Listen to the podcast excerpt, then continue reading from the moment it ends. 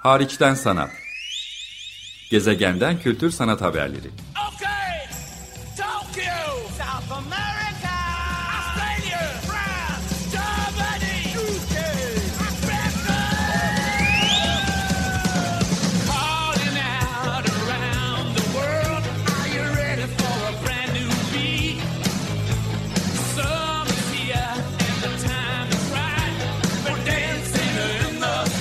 Hazırlayan ve sunan Çelenk Bafra.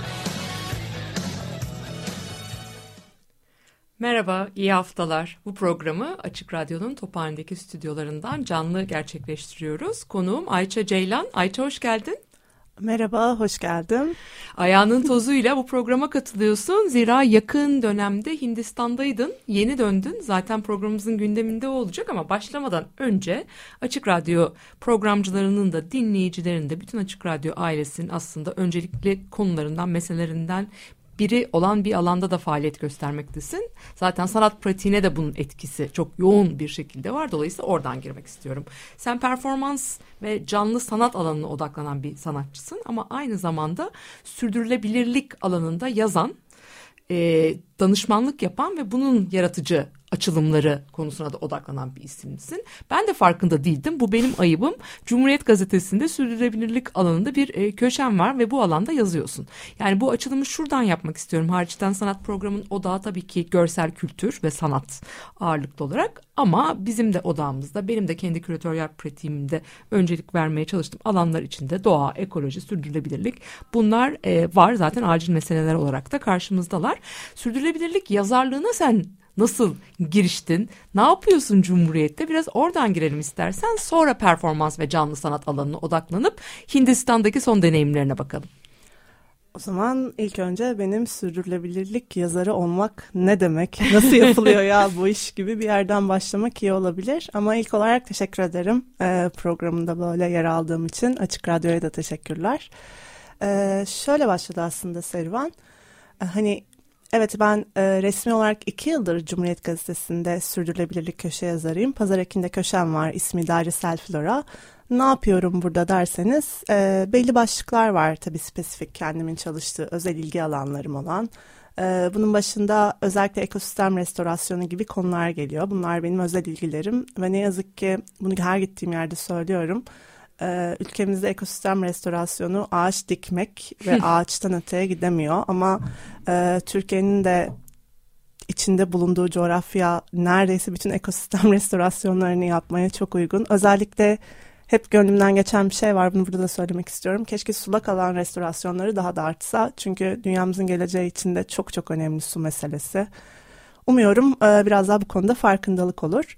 Tabii ki ben e, bu ekosistem restorasyonu dışında e, plastik farkındalığı Hı. ve özellikle böyle biraz daha insanların okuduğunda bir akademik makale, makale gibi değil de hani gündelik hayatımda ben şimdi bunu anladım ama ne yapacağım ya e, dediği noktada aslında biraz yazmaya çalışıyorum.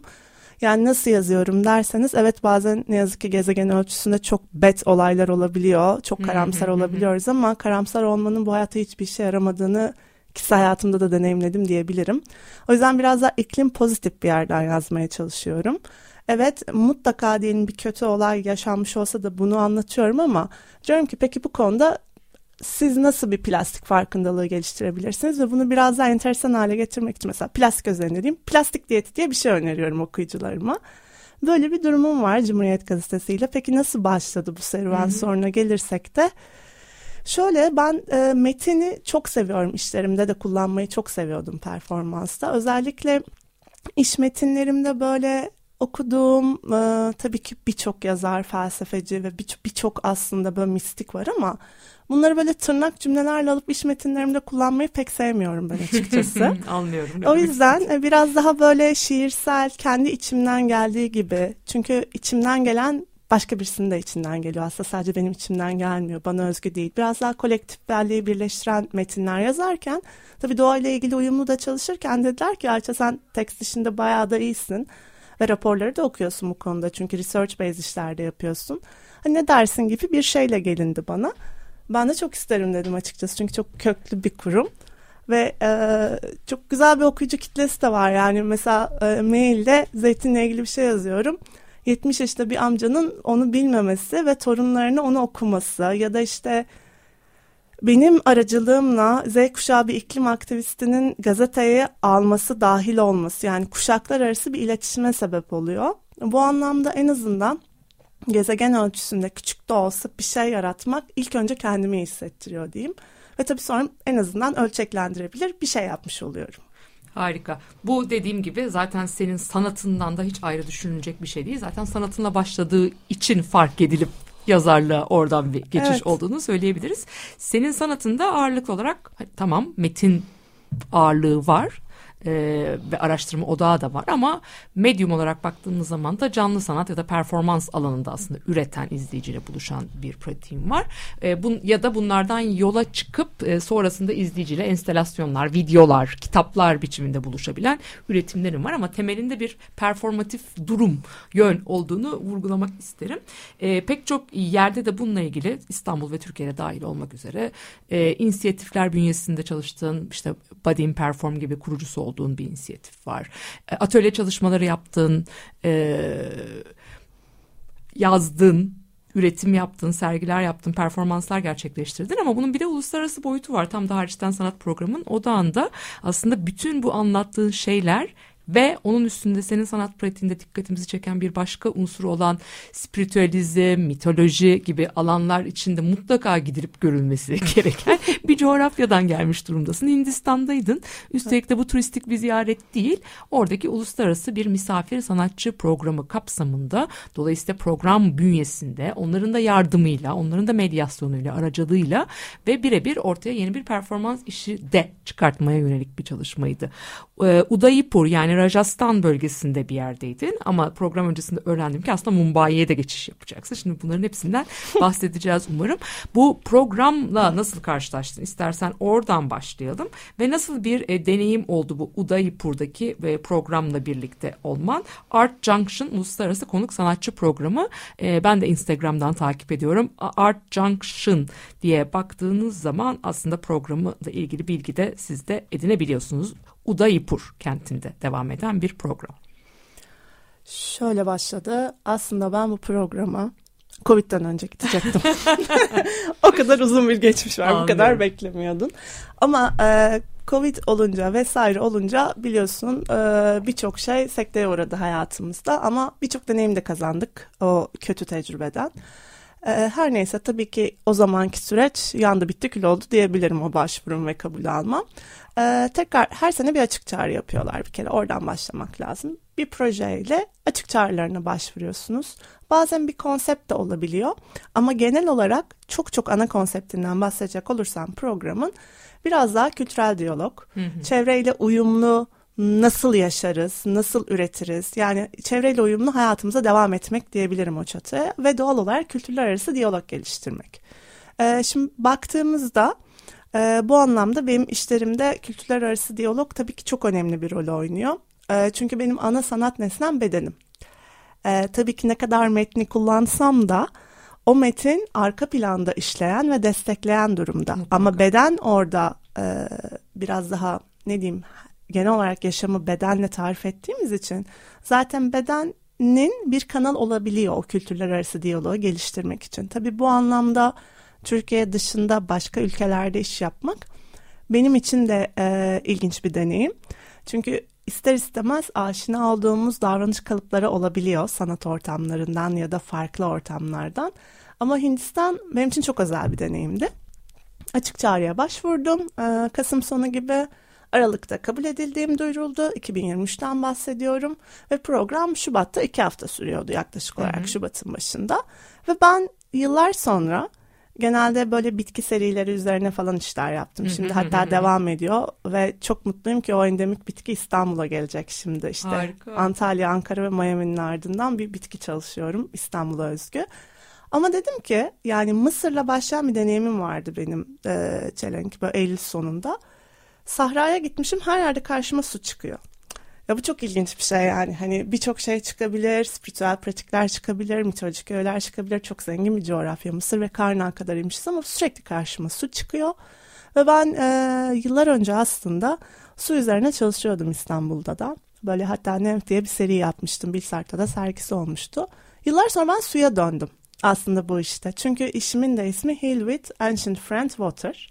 Ve bunun bir proje taslağı çok genel yazıp yolluyorsunuz. Tabii ki bu bir eser olduğu için orada karşılaşmalara bağlı Tabii ki, değişip açık. değişebiliyor ama buradaki en önemli etken hani bunu ben kafama göre suya döndüm ya da bireysel olarak suya döndüm kısmı tabii bu benim hikayem ama neden orasının kabul ettiğine gelirsek çünkü Udaipur aslında göller kenti diye geçiyor. Yani bir su şehrine gittim ben. Hani bunu böyle ifade etmek istemiyorum. Çok batı tarzı geliyor ama ne yazık ki söyleyeceğim daha anlaşılır olması için. Ee, İstanbul özelinde ya da dinleyeceğimiz Türkiye özelinde diyeyim. Ee, Hindistan'ın Venedik'i diye geçiyor. Yani o kadar suyla dolu bir kent düşünün.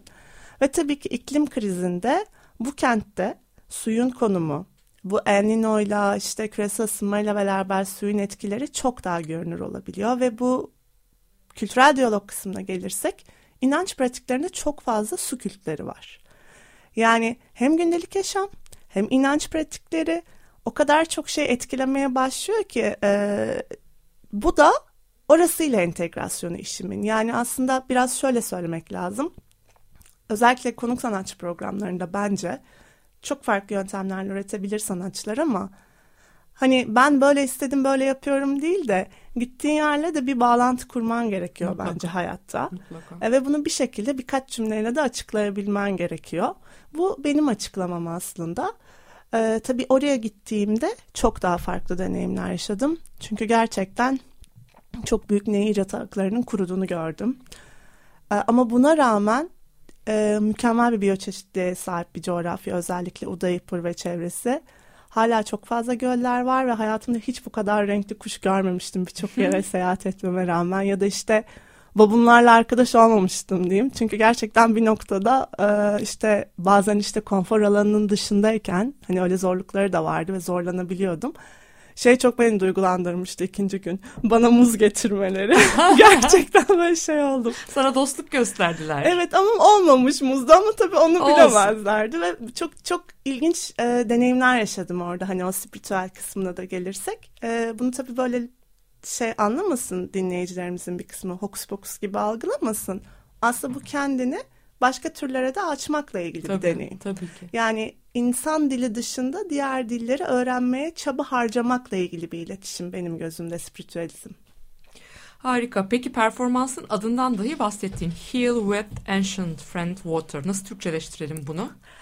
Türkçeleşmesi çok zor ama şöyle diyorum ben buna. Kadim dostum su ile şifalan diyorum. Harika, harika bir çeviri.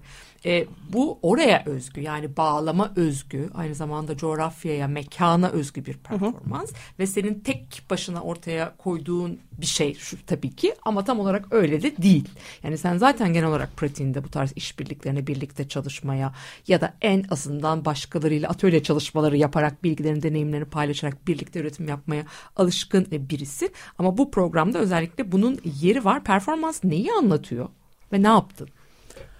Performans basitçe aslında izleyicileri katılımcı olmaya davet ediyor. Bunu genel olarak ben bütün işlerimde böyle bir metodolojiyi kullanıyorum diyeyim. Yani e, sadece insanların izlemesi, dinlemesi değil. Tabii ki isterlerse izleyip dinleyebilirler. Hani kimseyi zorla Mecburi değil katılım. katılımcı olacaksınız demiyorum. Ama e, arzuladığım şey e, izleyicinin bir şekilde katılımcıya dönüşme potansiyelini or- ortaya çıkaran ve mekana özgü bir performans ya da bir performatif yerleştirme tasarlamak. Burada biraz daha zaman kısıtından e, ve bazı başka şeylerden dolayı yerleştirme yerine bir performans eseri ortaya çıkarmaya karar verdim. Şöyle bir deneyimimiz vardı. Ee, gittiğimde ben şunu bekliyordum. Hmm, Küçük de olsa bir şelaleden çünkü suyun akacağını. İlk oradan başlayayım. Aslında böyle dumur olma durumu diyeyim. Sular kurumuş. Çünkü İnanılmaz. e, El Niño'nun dediğim gibi e, şu an zaten ülkemizde de bu sene de çok kötü deneyimledik. Hasat vesaire konuşmuyoruz Maalesef. falan filan bazen hayat diyoruz ama mesela bugün bile gelirken bu kadar sıcak olması çok acayip bir şey. Şubattayız yani ve Tabii, askılıylayız Şubat falan. sonunda aynen öyle kolsuzlarla oturuyoruz. Ve oraya gittiğimde bu benim ilk şokumdu. Evet kurak mevsimiydi Hindistan'ın ama bu kuraklık daha fazla bir kuraklıktı. Olması gereken kuraklıktan daha fazlaydı. Tabii ilk bununla karşılaştım. Çünkü performansta aslında aklımdan geçen şey literally suyu kullanmaktı. Su yok. su bitmiş. Suyun olmadığı bir yerde suya dair bir iş nasıl yapılır? Ve su kentinde su yok ve suya dair bir iş yapıyorsun. Ee, ama tabii ki performans sanatının şöyle bir güzelliği var hayatta. Canlı bir sanat olduğu için ve yaşamaya devam ettiği için aslında bir şekilde adapte oluyor. Her ortama adapte olup bir çözüm bulabiliyor kendine. Bu anlamda ben açıkçası böyle çok çözümkar bir sanat olarak görüyorum kendisini yıllardır olan deneyimimde. Peki dedim okey tersten kuralım o zaman. Su yok. Görünürde su yok burada ama su var. Su izleyiciler aslında su. Ben suyum çünkü su dolu içimiz. Ve şöyle dedim o zaman her birimiz bir su damlası olsak bu o suyla karşılaştığım gece rüyamda bunu görüyorum. Herkes bir su damlasına dönüyor böyle o nehir yatağında ve gittim buldum o nehir yatağını orada yaptım zaten. Ve biraz daha bizim su olmamız, suyun görünmeyen o kadim bilgeliği. Peki iklim krizinde bu nasıl kullanılabilir yerli bilgiyle diye. Bunları kullanarak ve çok basit olabildiğini az atık çıkararak orada bulduğum malzemelerle bu malzemeler de çok basit. Dört tane terakota bardak ki o bardakları biz rezidansı sürecinde kullandık. Masala çay içtik. Bunu kullandım ve şiirler yazmıştım her gün. Ee, böyle biraz daha suyun e, kadim bilgeliğine dair, benim deneyimime dair, orada öğrendiğim bilgilere dair. Bu şiirlerden sadece dört tanesini dört ana yöne yerleştirmek üzere seçtim ve insanlara geride bir şey bırakmak istedim performanstan. O şiirleri hediye ettim diyebilirim özetle. Yani biraz Şiirler bir şeye yazılı mıydı? şiirler yazılıydı, kağıtlara yazılıydı. Kağıtlara. Ee, şöyleydi tabii şimdi burada yerli bir halkta olduğu için e, sanılanın aksine Hindistan'da öyle hani hmm, herkes İngilizce konuşmuyor. Ben de dil bariyerini sormak istiyordum sana. Evet. Evet. eski bir sömürge olmasına rağmen tabii ki Öyle yani. değil. O yüzden e, Sanskritçe'ye çevirdik. E, her bir şiir Sanskritçe'ye çevrildi. Oradaki aslında residency programında bana çok da yardımcı oldular. Çünkü gerçekten her anlamda böyle çözüm odaklı insanlardı diyebilirim Art Junction'daki bütün ekip. O yüzden onlara çok teşekkür ediyorum buradan da. Ve sonra e, bu çok önemliydi. Çünkü bu festivale sadece sanat profesyonelleri ya da yaratıcı endüstriden insanlar değil, köyde yaşayan oradaki insanlar da geliyordu. Yani oranın yerlisi, oralı olanlar geliyordu gerçekten.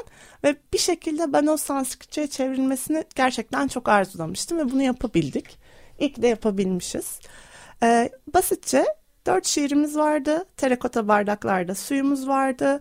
Ve bunlardan aslında o kuruyan küçük şelalenin oraya bir küçük yerleştirme yaparak benim öncülüğümle biz aslında böyle kalplerimizden geçen ve hepimizin su olduğunu hatırlayan, bireyden böyle gezegenin su gezegeni olduğunu da hatırlayan bir ritüel yaptık beraber.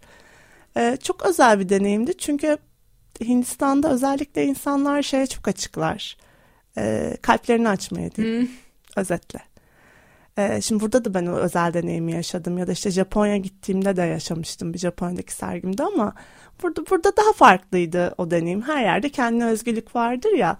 Bu anlamda hani 5 yaşındaki çocuk da vardı performansta ama 70 yaşındaki bir insan da vardı. Yani yaş bariyerini de, cinsiyet bariyerini de, dil bariyerini Bariyerini de. de birçok bariyeri aşan bir şeydi. Çünkü aslında şunu hatırlatıyordu hepimize. Zaten biz de suyuz. Her birimiz bir su damlasıyız diyordu.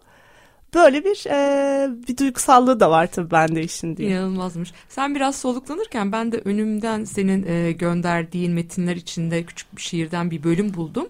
E, Sanskritçe okuyamayacağım. Türkçe çevirisi de önümde yok ama İngilizce belki bir parça ben şuradan izleyicilerle paylaşayım istiyorum. Sen de soluklanmış olursun. Sonra devam ederiz. E, be like water. Sometimes create circular rocks. Sometimes sharp. Be like water. Have no shape or color. Be like water. Be born and die many times. Be like water. Infinity in a single particle. Be like water so you can taste life. Çok anlamlı hakikaten. Eminim daha iyi bir okumayla çok daha e, güzel gelir ya da Sanskritçesi de umarım İngilizcesi kadar güzel çevrilmiştir ve anlamlıdır. Yani bir tür kolektif bir yolculuğa çıkmışsınız aslında değil mi? Orada hepiniz birer su damlası bir araya ge- gelip belki daha büyük bir su kütlesine dönüşecek biçimde suyun iyileştirici gücüyle, kadim bilgisiyle ve diğer her şeyle. Ee, peki bu performansı orada gerçekleştirdin. Bunun bir kitaba dönüşmesi planında var Ayça. Tabii ki önünde bir süreç var. Kitap yapmanın da ne kadar çetrefilli, zor e, olduğunu hepimiz biliyoruz ama yine de bu kitap fikri üzerine de biraz konuşur musun? Şeyden başladık çünkü yani yazarlık deneyiminden başladık. İçinde şiir de olan bir e, performans ve mekana özgü, bağlama özgü ortaya çıkardın. Katılımcı bir performanstan da bahsetmiş olduk. Bu nasıl bir kitaba dönüşebilir nihayetinde? Kitap fikri bende şöyle gelişti aslında. Bu proje özelinde değil sadece. Bu bahsettiğim biraz önce dedim ya hani bitkilerle ilgili çalışıyorum. İstanbul'da da döndü o endemik bitki diye. My Inner Flora, içsel bahçem diye bitki serilerim var benim. Hani her yerde bir endemik bitkiye odaklanıp bunun aslında karşılaştırmalı mitoloji, herbalizm gibi çeşitli aslında disiplinler üzerinden araştırmalarının yapıldığı ve mekana özgü geliştirilen performatif yerleştirmeler. Bunların her birinde ilk başlarken şuna karar verdim. Evet canlı sanat var. Ee, videolar kullanabilirim, fotoğraflar kullanabilirim. Ama ne kadar oraya yazdığım o metinleri ve araştırmaları koysam da e, yani her şey tıkıştırmak değil de bir işin içine. Hani daha fazla şey gidebilir insanlara. Ve herhalde kitaplarla olan böyle çocukluğumdan beri olan duygusal bağımdan da olsa gerek. Ee, böyle dedem çok severdi çünkü o kütüphane benim için gerçekten böyle zamanlar arası bir kapı falan gibiydi onun kütüphanesi. Ee, bir kitap yapma fikri o zaman ortaya çıktı. Yani bu fikir 3-3,5 sene önce. Ama şuna karar verdim. Basılı bir kitap yapmayacağım dedim. Çünkü e, ne yazık ki sanat alanında da birçok alanda olduğu gibi bir sergi kurarken ya da bir eser yaratırken ciddi miktarda atık üretebiliyoruz. Ve bu bazen bir dilenma oluyor. Çünkü doğayla ilgili bir sergi yapıyorsunuz ama inanılmaz bir ayak iziniz var geride. Okey hani bir takım artıları var ama ben şundayım o ayak izimi nasıl azaltırım gibi Gerek, sorularla. gerekmedikçe. Gerekmedikçe o zaman dedim bunu bir e-book'a çevirebilirim. Ee, çünkü her türlü e-book e, sadece bunu hani şey düşünmeyin hani globalde de iş yaptığında oradan oraya gittiği için işlerin kolay yani bunun taşınmacılığı.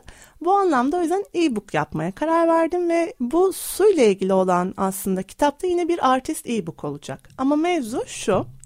Konuk sanatçı programındaki hem performanstan olan anları, fotoğrafları, QR kodla videoları ve e, topladığım çeşitli sesler var. E, o sesler ne sesleri dersen aslında orada o suyla etkileşim kurduğum sesler. Bu seslerin de yer aldığı, mitolojiden araştırmaların yer aldığı, bu şiirlerin yer aldığı bir çeşit oradaki deneyimi olabildiğine aktaran e, bir kitap olacak. Yani bir hafıza belgesi olacak bu kitap. Tabii dediğim gibi kitap yapmak e, zaman isteyen ve zamanla beraber böyle finansal da bir sürü şey olan, e, aynı zamanda o bütün yapısını nasıl kuracağın gibi çeşitli bariyerleri olan bir şey ama ben sanatçı kitabı yapmayı çok sevdim diyebilirim. E, tabii yani hani sanatçı kitapları çok çeşitli yapılıyor ama bu, bu bağlamda benim bu dediğim yapıda yapmayı çok seviyorum. Japonya'daki işimde de yapmıştım ve çok çok keyifli olmuştu açıkçası sanatçı kitabı yapmak. İlginç bir şey çünkü orada derleyip toplamak. Bu şekilde bir kitaba dönüşecek. Umuyorum bu yıl içinde bitireceğimi varsayıyorum. Umarım Burada. bizim de e, e-book olarak onu değerlendirme fırsatımız olur. Ses unsurundan da bahsettiğin için gündeme getirmek istiyorum. Son birkaç dakikamız kalmış durumda ama belki biraz ondan bahsetmek de anlamlı olabilir. Ayça Ceylan'la birlikteyim. Bu arada e, sonradan pro- e, programa katılmış olan izleyicilerimiz için paylaşmak adına performans alanına odaklanan ve sürdürülebilirlik alanında da yazan bir isim Ayça Ceylan. Yakın zamanda Hindistan'dan döndü. Zaten orada katıldığı Art Junction misafir sanatçı programı ve bünyesinde Udayapur'da ürettiği yeni performansından bahsediyoruz. Senin işlerinden bir de e, şuna da aşinayız. Yani ses ve hareketli görüntü, fotoğraf bunlarla enstelasyon bunların da katılımıyla enstalasyona dönüşüyor. İlla o anda olup biten bir şeyden ibaret kalmıyor. Kitaba da dönüşebiliyor şüphesiz. Daha önce de dönüşmüşlüğü var ama e, sahada kayıtlar yaptığından bahsettin. Yani field recording dediğimiz gidip orada kayıtlar yaptığından bahsettin. Eminim fotoğraflar, e, görüntüler de kaydetmişsindir. Bunun böyle bir tür enstelasyona dönme fikri de var mı şu anda gündeminde? Aslında şöyle bir şeyi çok arzuluyorum. Bakalım hayat hep e, önümüze çeşitli sürprizler de çıkarıyor. Bazen arzularımız oluyor, bazen olmuyor ama şunu istiyorum. E, oradaki bütün bu deneyimi sanatçı kitabını da yaptıktan sonra bir yerleştirmeye dönüştürmek dediğin gibi bütün fotoğrafların, videoların, e, seslerin, seslerin işlenerek neye dönüşecek bilmiyorum çünkü şu an elimde ham sesler var. Sesler nereden çıktı dersek de hemen e, bahsedebilirim böyle e, dinleyicilerimize. E, Hindistan'da zaten e, bu suyun e, e, kullanıldığı örneğin ses çanakları var ama suyu kullanarak çalıyorlar. Yani suyla entegre olan enstrümanlar var. Ben bir süredir bunları araştırıyordum. Çok ilgimi çekti. Ama tabii bu performans bağlamında kullanamadım. Ama bu bir yerleştirmeye dönerken aslında aklımda olan şey e, bir süre önce bir koleksiyonere öyle bir iş yapmıştım. Arttırılmış gerçekliği de işin içine katarak aslında biraz suyun, sesin ve o çanakların birleştiği bir şey de eklemek istiyorum. Ve dediğim gibi bir enstelasyon var aklımda ama bakalım kısmet bu işler diyelim. Harika. Ayşe çok teşekkür ederim. Zaman da su gibi akıp gitmiş. Dolayısıyla bize ayrılan sürenin sonuna gelmiş durumdayız. E, Açık Radyo'nun da program ekibine, teknik ekibine, bütün destekçilerine, dinleyicilerine çok teşekkür etmiş olalım. E, buradan canlı yaptık bugünkü kaydı. Onu da vurgulamış olalım. Daha senin Mumbai maceralarından da bahsedecektik. Ona zaman kalmadı bile. Ama dilerim Hindistan ve farklı coğrafyalardaki araştırmalarına hem devam edersin hem de biz de bundan öğrenmeye, bizimle de paylaşmaya devam etmen sürecinde üstünden diyalogları sürdürmeye devam ederiz. Çok teşekkür ederim. Ben de teşekkür ederim her şey için. Bu arada küçük bir teşekkürüm daha var. Ee, bir takım işlerimden dolayı vizemi son dakikaya bırakmıştım. Hindistan konsolosluğu gerçekten süper bir şekilde bana böyle bir sanat projesi üreteceğim suyla ilgili çok hızlı işlem yaptı. Onları unutmak istemiyorum. Çok tatlılardı. Çok teşekkür ediyorum onlara da. Açık Radyo'ya çok teşekkür ederim her şey için ve Çelenk gerçekten sağ ol program için. Anlatmak, paylaşmak çok özel bir deneyim çünkü işleri. Görüşmek üzere. Görüşmek üzere, hoşçakalın.